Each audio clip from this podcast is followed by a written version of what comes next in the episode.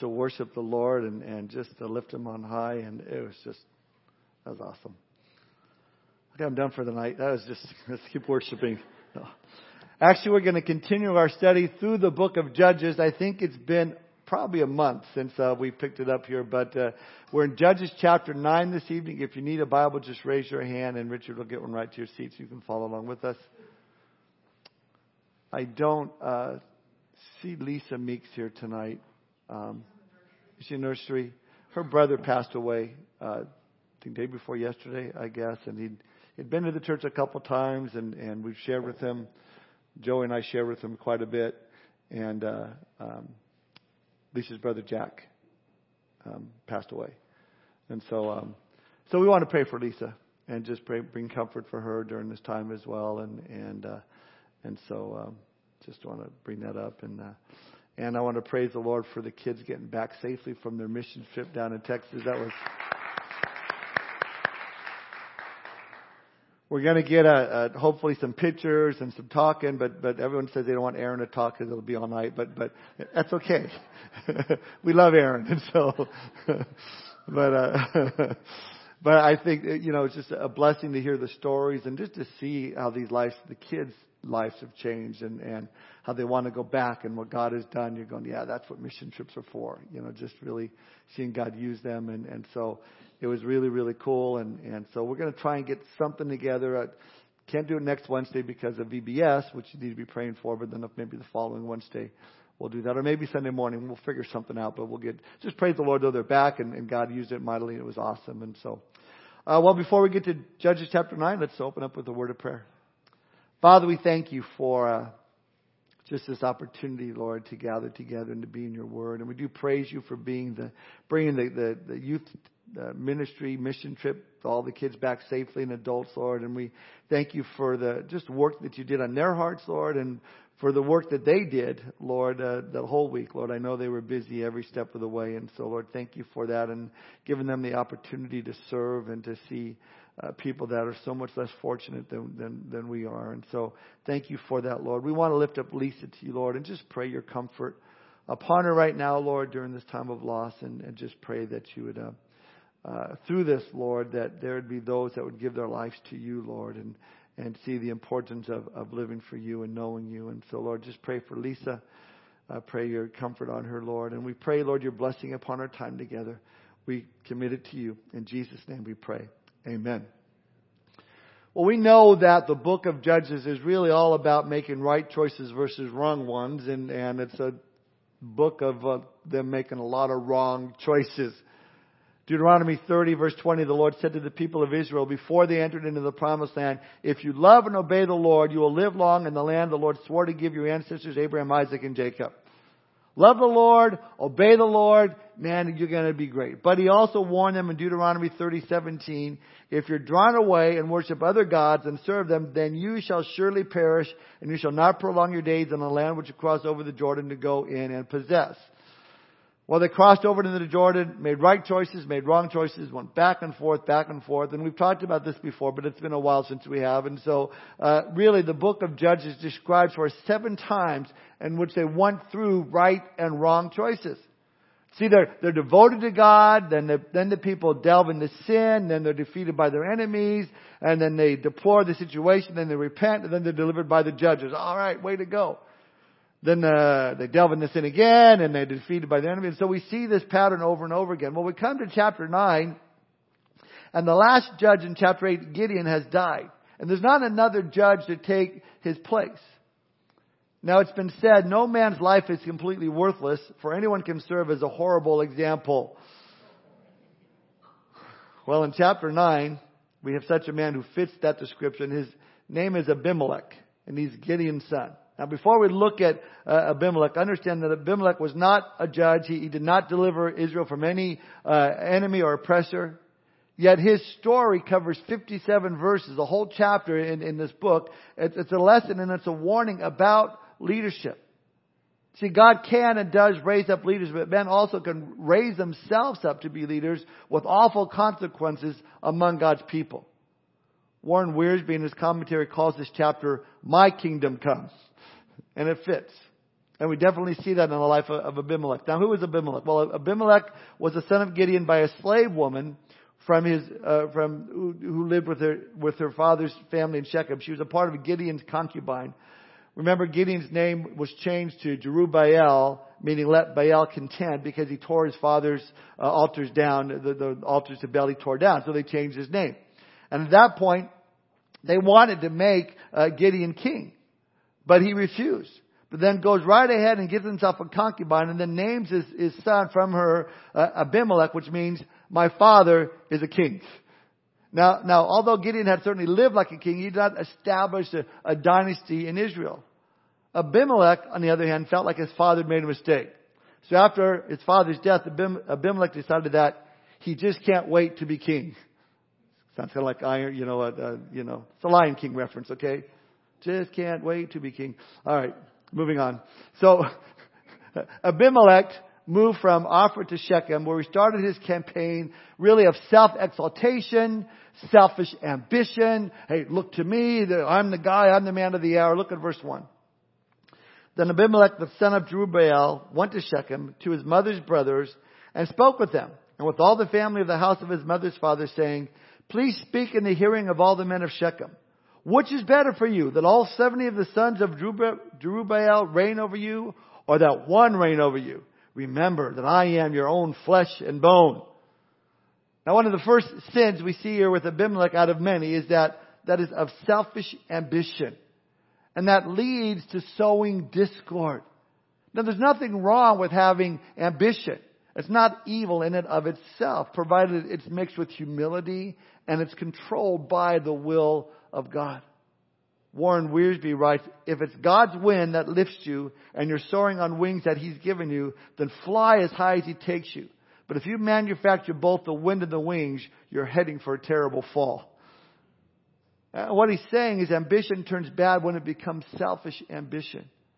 See, if we exalt ourselves, God has many ways of bringing us down, but when God raises someone up, all the glory goes to God.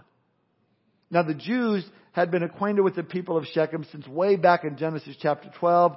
Both Jews and, and, and Canaanites lived in Shechem during Abimelech's days, which explains why he decided to start his campaign there. His mother was a Shechemite and his father was a Jew. Therefore, if Abimelech became king, then he could represent both sides. So he starts campaigning. Again in verse 2, which is better for you that all 70 of the sons of Jerubbaal reign over you or that one reign over you? Remember, I'm your own flesh and bone. And he, and he's starting to just sow this discord among his own family. Hey, look, you know, it's not, all these are our guys there, but, but, but look at me, just one, would, don't you think it'd be so much better? And this discord, and he's sowing this discord. And the same thing can happen in a church or at your work where, where someone desires a position. And the way they go about it is to put someone else down. You know, you, you go to some fellow worker and say, did you see so and so what he did? And, and he's our boss. And now come on, we all know the right way to do that. If I was in charge, if I was the one in charge of this party, then this is the way I would do it. We shouldn't have to put up with that. And, and, and, and you know, and we put other people's down. You know, when we know that God is a God of love, uh, we know that God is a God of love, but Solomon tells us six things that the Lord hates. And one of them is discord. Proverbs 6, 16 to 19. I think we know those verses. These six things the Lord hates. Yes, seven are an abomination to the Lord. Proud look, a lying tongue, hands that shed innocent blood, a heart that devises wicked plans, feet that are swift at running evil, a false witness who speaks lies, and one who sows discord among the brethren.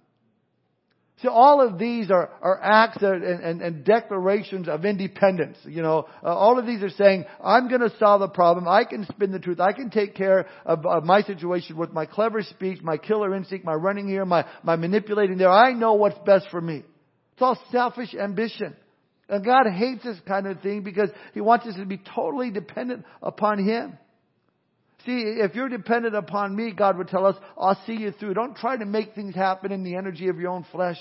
You'll just end up frustrated. Trust me, look to me, lean on me, the Lord would say to us this evening. It's a dangerous thing for us to think more highly of ourselves than we ought to think. And we all need to discover the gifts that God has given to us and use them in the place where He puts us. Each member in the body of Christ is important, and we all need one another to minister to one another. And since there's no competition in the work of the Lord, there's no need for any of us to promote ourselves. And, and the important thing is that God receives the glory. While Abimelech, his campaigning worked. Look now at verses 3 through 5. And his mother's brothers spoke all these words concerning him in the hearing of all the men of Shechem. And their heart was inclined to follow Abimelech, for they said, Here's our brother. So they gave him 70 shekels of silver from the temple of Baal Berith, with which Abimelech hired worthless and reckless men, and they followed him. Then he went to his father's house at Ophrah and killed his brothers, the 70 sons of Jerubbaal, on one stone. But Jotham, the, the youngest son of Jerubbaal, was left because he hid himself. Boy, Abimelech, he, man, he's off to a great start. I mean, he takes silver from a pagan temple. He hires worthless men and probably by beheading kills his own half brothers. It's interesting that the hit men were described as worthless and reckless men. That word translated worthless here literally means empty. Men who were completely void of conscience. Had no feelings in what they were doing. And I think today more and more people are like that, empty. Their consciences have been seared by sin. Even in the church, we're seeing it over and over again because, listen, the Holy Spirit says in the last days, we'll see men, according to 1 Timothy 4 2, speaking lies and hypocrisy, having their own conscience seared with a hot iron. See, it's been said the road to emptiness is paved with sin. Because the more that we sin, the more callous and seared our conscience becomes until finally we can't feel anything anymore and, and, and we're able to commit whatever sin whatsoever without any remorse. So much so that we see all but one of Gideon's sons were beheaded by these guys in Gideon's hometown of Ophrah. I mean, that, that's a seared and callous conscience. They died one after another on the same stone chopping block. Only Gideon's youngest son, Jotham, escaped. Look at verse 6. And all the men of Shechem gathered together all of Beth Millo, and they were they went out and made Abimelech king beside the terebinth tree at the pillar that was in Shechem. Now when they told Jotham, he went and stood on top of Mount Gerizim and lifted his voice and cried out, and he said to them, Listen to me, you men of Shechem, that God may listen to you. So, what we see here is, is Abimelech's coronation ceremony. But it's a farce an empty ritual that was never accepted, never blessed by the Lord, never led by the Lord. The new king not only blasphemed God by the promises he made, but, but he defiled the place where he was at that was sacred in Jewish history. See, this coronation took place at the terebinth tree at the pillar of Shechem. This probably is the oak of Moreh, where the Lord appeared to Abraham and promised to give him and his descendants the land. It's also near that same site that the nation of Israel heard the blessings and curses read from the law and promised to obey the law. Jacob as well buried the idols here as he called his family back to God and it was here that Joshua gave his last speech and led the people in reaffirming their obedience to the Lord. And here, you know, Abimelech is there and I'm going to use the same spot to, to self-promote myself. All this sacred history was degraded and dishonored by the selfish act of one godless man. So he's made king. Jotham, the one stepbrother that was left alive, hears about it, and in the middle of the ceremony, I love it, he climbs to the top of Mount Gerizim, which overlooks the city of Shechem, and says, Listen to me, you men of Shechem, that God may listen to you. And he gives this parable of these trees. It's a parable that gives us great insight concerning God's heart towards leadership. Look at verse 8. The trees once went, the trees once went forth to anoint a king over them, and they said to the olive tree, Reign over us. But the olive tree said to them, Should I cease giving my oil with which they honor God and men and go to sway over trees? Then the tree said to the fig tree, You come and reign over us. But the fig tree said to them, Should I cease my sweetness and my good fruit and go to sway over trees? Then the tree said to the vine, You come and reign over us. But the vine said to them, Should I cease my new wine, which cheers both God and men, and go to sway over trees? Then all the trees said to the bramble, You come and reign over us. Now, now, now this is the very first parable recorded for us in Scripture. A lot of people have the idea that well Jesus invented the parables, but not so. Uh, you know, uh, yes, they're found in the four Gospels, but but but uh, you know when Nathan confronted David, Nathan used a, a parable to confront David with his sin with Bathsheba, and, and there's many others examples of this as well. Now, in this parable of the trees, for some reason they decide to appoint a certain tree as their king. So they approach the olive tree valuable and prized tree. You got a flat. No way, Jose. You know, we're not going to leave our flatness, our fatness with which God, our men, and honored and go sway over the other trees. So the nominating committee then moved to the fig tree. The really, really best tree out of the bunch. I mean, the, the fig tree and, and the fig, uh, by far the best fruit. Uh, uh, guys, you know how much I like figs. But the fig tree says, why should I leave my sweetness and my fruit and figs which are really, really, really good? Why should I leave my fruit for such a silly function? So then they turned to the grape and there was no, there, there was the same response. Shall I leave my wine which cheers God and men? Now there's several things we can notice or should notice about these trees. Number one, the trees already recognized that they already had a king and that was God. They don't need to go rule. They don't need to be king. They recognize that God was their king. And what good was, was a king of the trees? They, they, didn't want to rule. They simply wanted to function as God intended them to function. You know, when God rules your life, it's easy to say no to, to flattery and exaltation. Oh, come on, and, and you do this. And oh, you know what? God says no. Secondly, they were all fruit bearing trees. And as long as they were being what, what God intended them to be, they brought blessing to God and to man. They weren't trying to be something they weren't. And as long as they were doing what God called them to do, they were bearing fruit. But finally comes the bramble bush or the thorn bush. Now we know that the thorn or the bramble was a product of the curse on the earth in Genesis chapter 3. And this tree, this bush, was useless. Bore no fruit, it was dangerous as well because in the heat of summer it could catch on fire and, and set the whole countryside aflame. The wood was no good for construction. It was not large enough to provide for change, or for shade rather.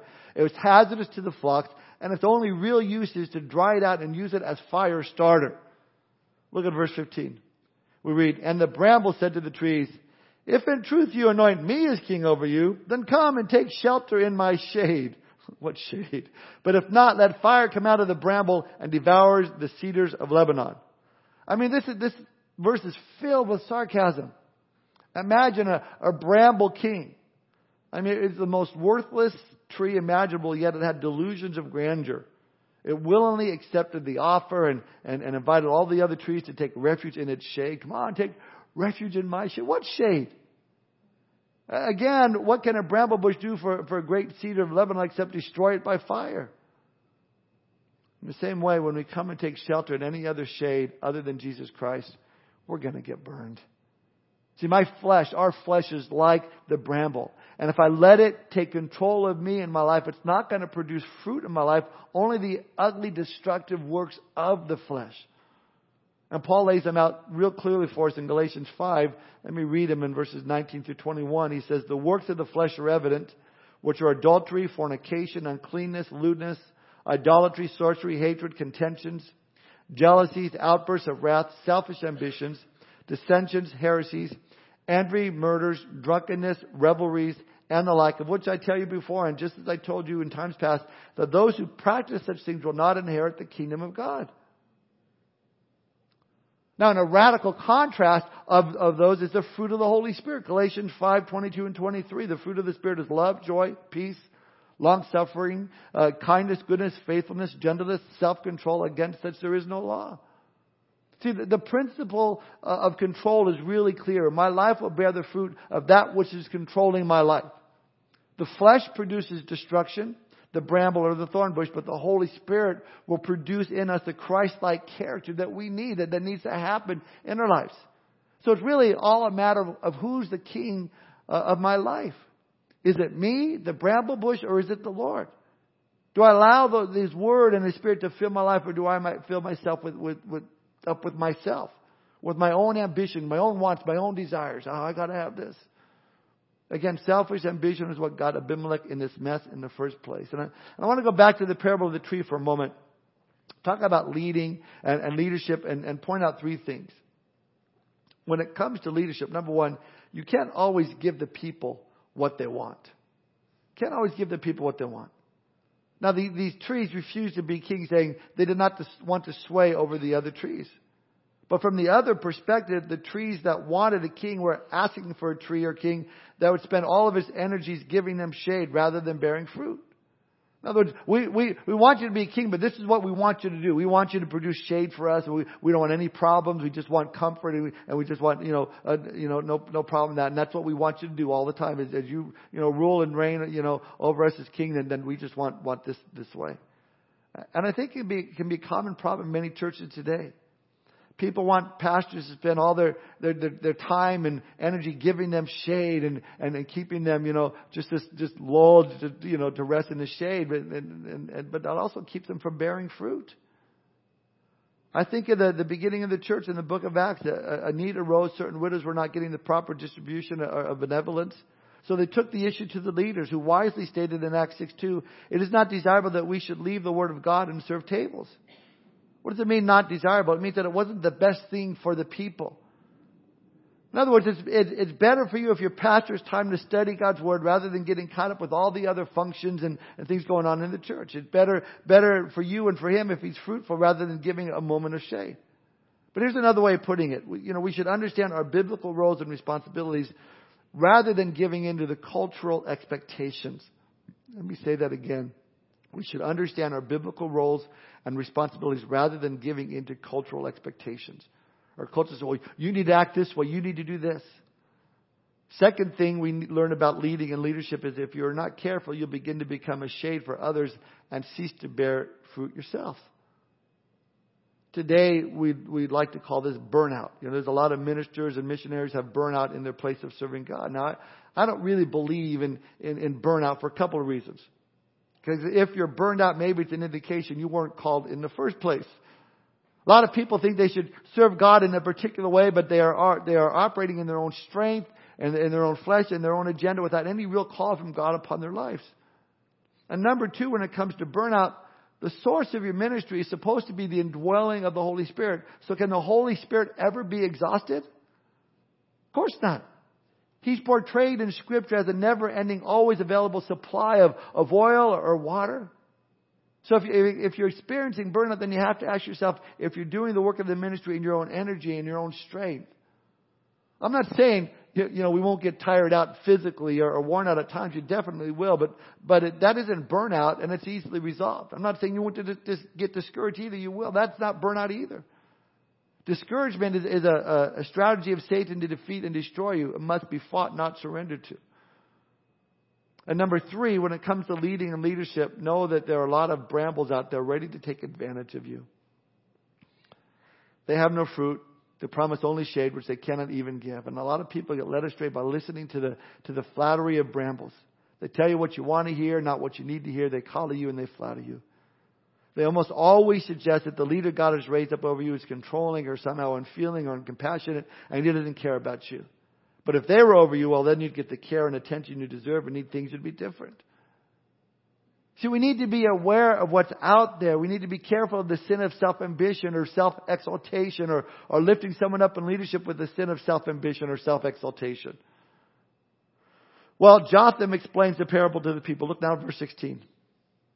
Now therefore, if you have acted in truth and sincerity in making Abimelech king, and if you have dealt well with Jerubbaal and his house, and have done to him as he deserves, for my father fought for you, risked his life, and delivered you out of the hand of Midian. But you have risen up against my father's house this day, and killed his seventy sons on one stone, and made Abimelech, the son of his female servant, king over the men of Shechem, because he is your brother. If then you have acted in truth and sincerity with Jerubbaal and with his house this day, then rejoice in Abimelech and let him also rejoice in you. But if not, let fire come from Abimelech and devour the men of Shechem and Beth uh, Millo, and let fire come down from the men of Shechem and from Beth Millo and devour Abimelech. And Jotham ran away and fled, and he went to Beer and dwelt there for fear of Abimelech, his brother. so he got up, set his piece, and said, I'm out of here. You don't want to get caught. Now, now God inspired Jotham to tell this parable, and, and that was all. God didn't raise up Jotham to fight Abimelech or even to, to be a judge for Israel, though he would have been a much better leader than Abimelech. No, Jotham's job was to declare this warning. Abimelech, if you've been called to this position, great, but if not, you'd better watch out because you're gonna get burned. And, and, and the point is we need to know what God has and has not called us to do when we want to be right where God wants us to be. Verse 22. Well, after Abimelech had reigned over Israel three years, God set a spirit of ill will between Abimelech and the men of Shechem, and the men of Shechem dealt treacherously with Abimelech, that the crime done to the seventy sons of Jerubbaal might be settled, and their blood be laid on Abimelech their brother, who killed them on the, and on the men of Shechem who aided him in the killing of his brothers. So after three years, we see here that the Lord brought division between Abimelech and the men of Shechem. He did this by sending a spirit of ill. It's an interesting phrase, the spirit of ill. In Hebrew, it's ra ruach. Ra meaning bad or evil, and ruach meaning wind, breath, or spirit. So you might read this as saying the cause of the division was Abimelech's bad breath. And, and so, uh, no. Not really.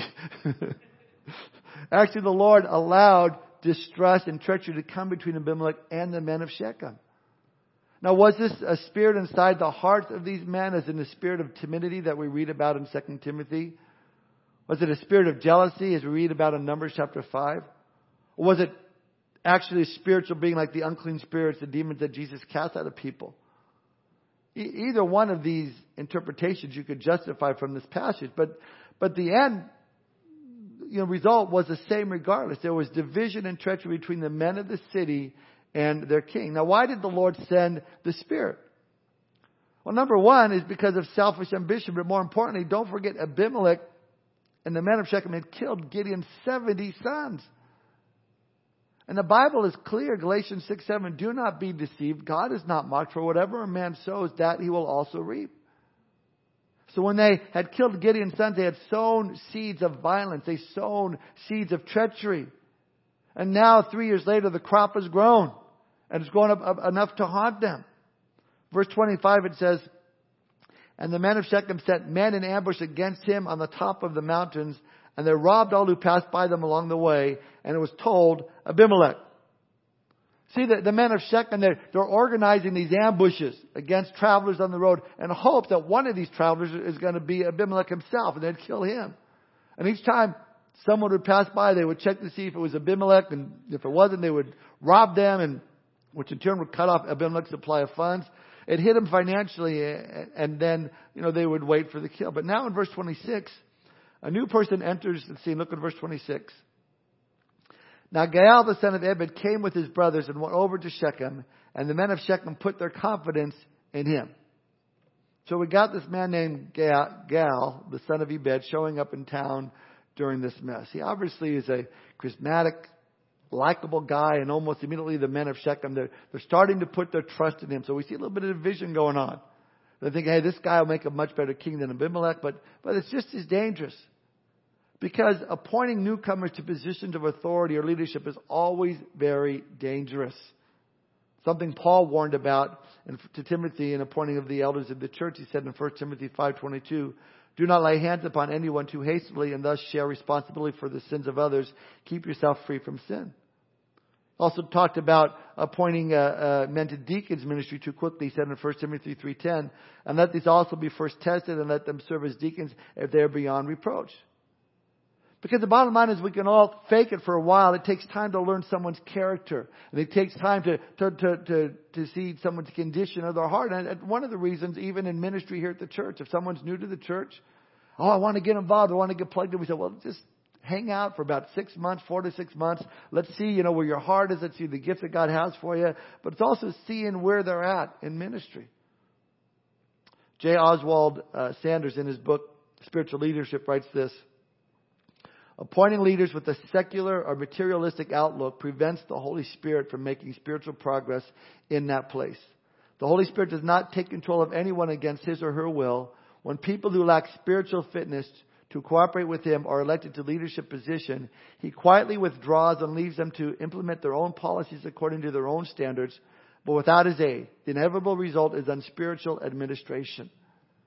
Now people, they, you know, they come into church and, and they really are not being led by the Spirit. You know, the policies, the things are going to be the things of the world. Well, regardless, the men of Shechem quickly put their trust in Gaal. Not a good plan. Look at verse 27. So they went out into the fields and gathered grapes from their vineyards and trod them and made merry. And they went into the house of their God and ate and drank and cursed Abimelech. Then Gaal said, the son of Ebed said, Who is Abimelech and who is Shechem that we should serve him? Is he not the son of Jerubbaal and is not Jeb, Zebul his officer? Serve the men of Hamor, the father of Shechem, but why should we serve him? If only this people were under my authority, then I would remove Abimelech. So he said to Abimelech, increase your army and come on out. we might call this the gall of Gaal. I mean, why was he so filled with anger against Abimelech and, Shech, and, and Shechem and, and just letting it all out? Because he's been drinking. He's been drinking. Gaal and, and, and his newfound followers had a party in the temple of Baal Berith, and the more they drank, the more free their tongues got in cursing their leader, and the braver they got while they under the influence. Then Gaal starts to drop some hints about how he would be a better king than Abimelech. Saying, like, "Come on, Abimelech, I can take you. You're nothing. You're no threat." And you can just picture this, this kind of this drunken brawl. Ah, yeah, we can get him. Yeah, raise your glass. Yeah, we can get him. Now, of course, Abimelech wasn't there at the time. You know, a lot of, a lot of courage when the guy's not there. And, and uh, so he's railing on the leader of the city, Abimelech's lieutenant Zebul as well. Let me suggest to you, if there's no other reason, and there are many, to stay away from alcohol, this should be valid in and of itself. People say things they wish they had never said when they are under the influence of alcohol. Well, verse 30. When, when Zebul, the ruler of the city, heard the words of Gaal, the son of Ebed, his anger was aroused. And he sent messengers to Abimelech, secretly saying, Take note, Gaal the son of Ebed and his brothers have come to Shechem, and here they are fortifying the city against you. Now therefore get up by night, you and the people who are with you, and lie in wait in the field. And it shall be as soon as the sun is up in the morning that you shall rise early and rush upon the city. And when he and the people who are with him come out against you, you may then do to them as you find opportunity. So Abimelech and all the people who were with him rose by night and lay in wait against Shechem in four companies. See, Zebul wasn't thrilled with Gaal, who was what he was doing and saying, so he alerts Abimelech. Said, man, there's a possible uprising, and he tells him, listen, let's nip it in the bud. Before they can attack you, let's go and get them. Verse 35. When Gaal the son of Ebed went out and stood in the entrance to the city gate, Abimelech and the people who were with him arose from lying in wait. And when Gaal saw the people, he said to Zebul, Look, people are coming down from the tops of the mountains. But Zebul said to him, You see the shadows of the mountains as if they were men. Uh, I'm thinking he's playing into the fact that, that Gaal probably had a hangover. And he's saying, no, yeah, they're not men. They're just shadows of trees. Don't worry about it. Oh, okay, yeah, I guess so. Verse 37. So Gaal spoke again and said, No, see, people are coming down from the center of the land, and, and another company is coming from the diviner's terebinth tree. And then Zebul said to him, where indeed is your mouth now, with which you said, Who is Abimelech that we should serve him? Are not these the people whom you despise? Go out, if you will, and fight with them now. well, now the entrance to the city gate here was a place where, where the city elders and leaders would gather, they would conduct their business. With the Gaal's new popularity, he naturally was there that morning next to Zebul, the city's real leader. So when Gaal sees Abimelech's armies approaching in the distance, you know, Zebul, he didn't care for Gaal at first. He said, oh, don't worry about it. Again, he said, just, you're imagining things. You, you know, they're just shadows on the mountains. But as he realized what was happening, Zebul says, okay, hot shot. You were talking all big. You want to fight Abimelech there. Here's your chance. You know, get him. Go ahead. Uh, you're no threat. Here's your chance. Look at verse 39. So Gaal went out, leading the men of Shechem, and fought with uh, Abimelech. And Abimelech chased him, and he fled from him. And uh, and many fell wounded to the very entrance of the gate. Then Abimelech dwelt in Arumah, and Zebul drove out Gaal and his brothers so that they would not dwell in Shechem. Unfortunately for Gaal, his words were stronger than his men, and many were wounded, and, and Gaal was driven out of Shechem, we read there. And so there's a, I guess, a victory there. Abimelech then goes to his home in Arumah, Jamaica. Ooh, I want to take you. Bermuda, Bahama. Come on, pretty mama. Not Arumah, actually. Not, not, it's Aruma, not Aruba, but, but it's interesting because, uh, the name Aruma means I shall be exalted. I mean, what a perfect place for a self-appointed king to say, I'm going to go hang out. I'll make my home a, I will be exalted city. But it's not over yet. Because next we see that the people of Shechem decided they're going to go after and attack Abimelech. Look at verse 42. And it came about on the next day that the people went out into the field and they told Abimelech. So he took his people, divided them into three companies, and they wait in the field. And he looked, and there were the people coming out of the city, and he rose against them and attacked them. Then Abimelech and the company that was with him rushed forward and stood at the entrance of the gate of the city, and the other two companies rushed upon all who were in the fields and killed them. So Abimelech fought against the city all that day. He took the city and killed the people who were in it, and he demolished the city and sowed it with salt. Now when all the men of the tower of Shechem had heard that, they entered the stronghold of the temple of the god Berith, and it was told Abimelech that all the men of the tower of Shechem were gathered together. Then Abimelech went up to the Mount uh, Zalmon, he and all the people who were with him. And Abimelech took an axe in his hand and cut down a bough from the trees and took it and laid it on his shoulder. And then he said to the people who were with him, What you have seen me do, make haste and do as I have done. Now, although Abimelech was an ungodly and a violent man, he did understand some basic principles of leadership. He understood the importance of leading through example of one's own actions. He could tell the troops, hey, hey, do what I have just done. So he's leading by example. That's probably the only good thing about him. But verse 49, so each of the people likewise cut down his own bough and followed Abimelech, put them against the stronghold and set the stronghold on fire above them, so that all the people of the tower of Shechem died, about a thousand men and women. What a perfect picture of what Jotham had said. A bramble produces no shade, but was good for fire. The bramble king promised shade for the people, but he's burning them instead. Verse 50. Then Abimelech went to Thebez, and he camped against Thebez and took it. But there was a strong tower in the city. And all the men and women, all the people of the city fled there and shut themselves in. Then they went up to the top of the tower. So Abimelech came as far as the tower and fought against it. And he drew near the door of the tower to burn it with fire. But a certain woman dropped an upper millstone on Abimelech's head and crushed his skull. Man, you know the Bible for sure is descriptive. It crushed his skull. It's very Indiana Jonesish, you know. Now, millstones, we know they were round with a hole in the middle of it, and they would put a stick or post to the center of it, and it, they would roll it. And the ladies would come and just pour their wheat on this little groove on the ground, and as the millstone would go by, it would grind the wheat into flour. So, so they had their stone ground wheat uh, with these millstones. Now they had a, the smaller millstones, uh, you know, they weighed anywhere from four to five pounds up to, up to millstones that are, are, you know, four to five hundred pounds. So when the Bible says that, but a certain, verse 53, certain woman dropped an upper millstone on Abimelech's head and crushed his skull, it crushed his skull. Just crushed. You know, Jesus said concerning teachers that would destroy the faith and the heart of a child, that'd be better for them if a millstone were hung around their neck and they were tossed into the sea than to offend one of these children. Gentle, meek, and mild Jesus gave quite a warning to these false teachers, those who would destroy the faith in the heart of a child. He said, put them in concrete and dump them in the ocean. Let them swim with the fishes. I mean, he'd been a, a good mafia exterminator, you know. But you see, the Lord looks at the seriousness of sin. And He says we are all accountable for our actions. And now there was this woman in the tower and she had a piece of millstone and, and here's old Abimelech down there, you know, trying to, to set the door on fire and she drops the millstone and cracks his skull. But listen, Jotham said in verse 20, if Abimelech should not have been made king, then he would suffer the consequences. And sure enough, in verse 53, he certainly did. He got a splitting headache. See, Abimelech's first problem was that of selfish ambition. The word tells us in James 4 6 that God resists the proud but gives grace to the humble. We're told in 1 Peter 5 6, humble yourselves under the mighty hand of God, that he may exalt you in due time. We live in a very selfish society today. What's in it for me? I want it now. I want to do what I want to do. But Jesus said, blessed are the meek, for they shall inherit the earth. And Abimelech's second problem is that is, is the principle of sowing and reaping. He, he sowed a seed when he put the heads of his 70 brothers upon that chopping block. So he should not have been surprised when the stone fell upon his own head.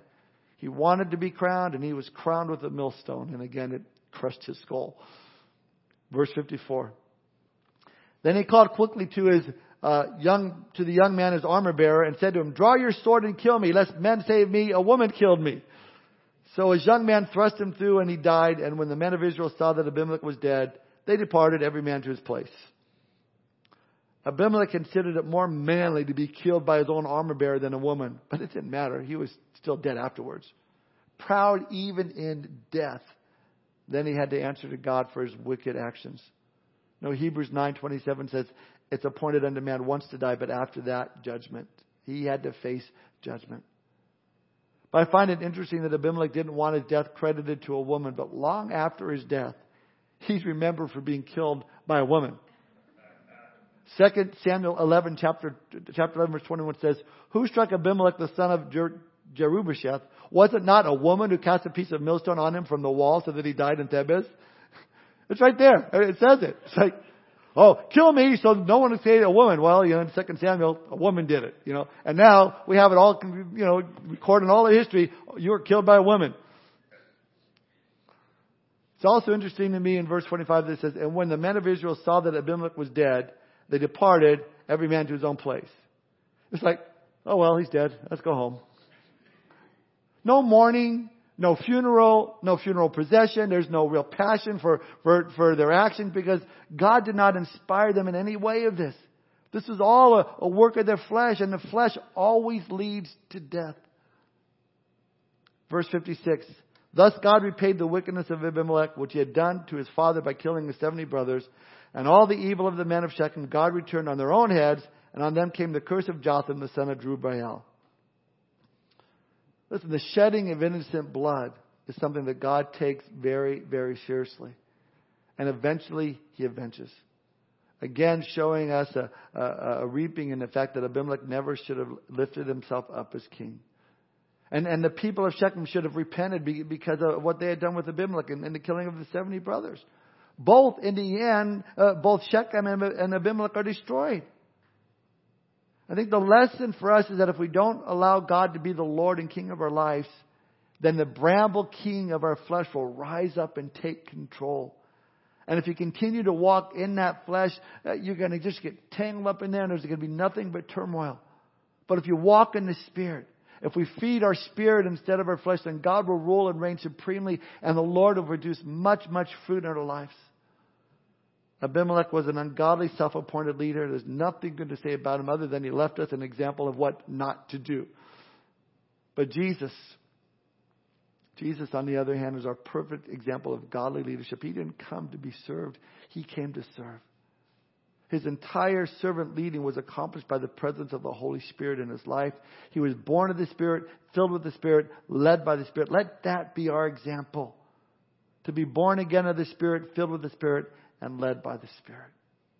Let's pray.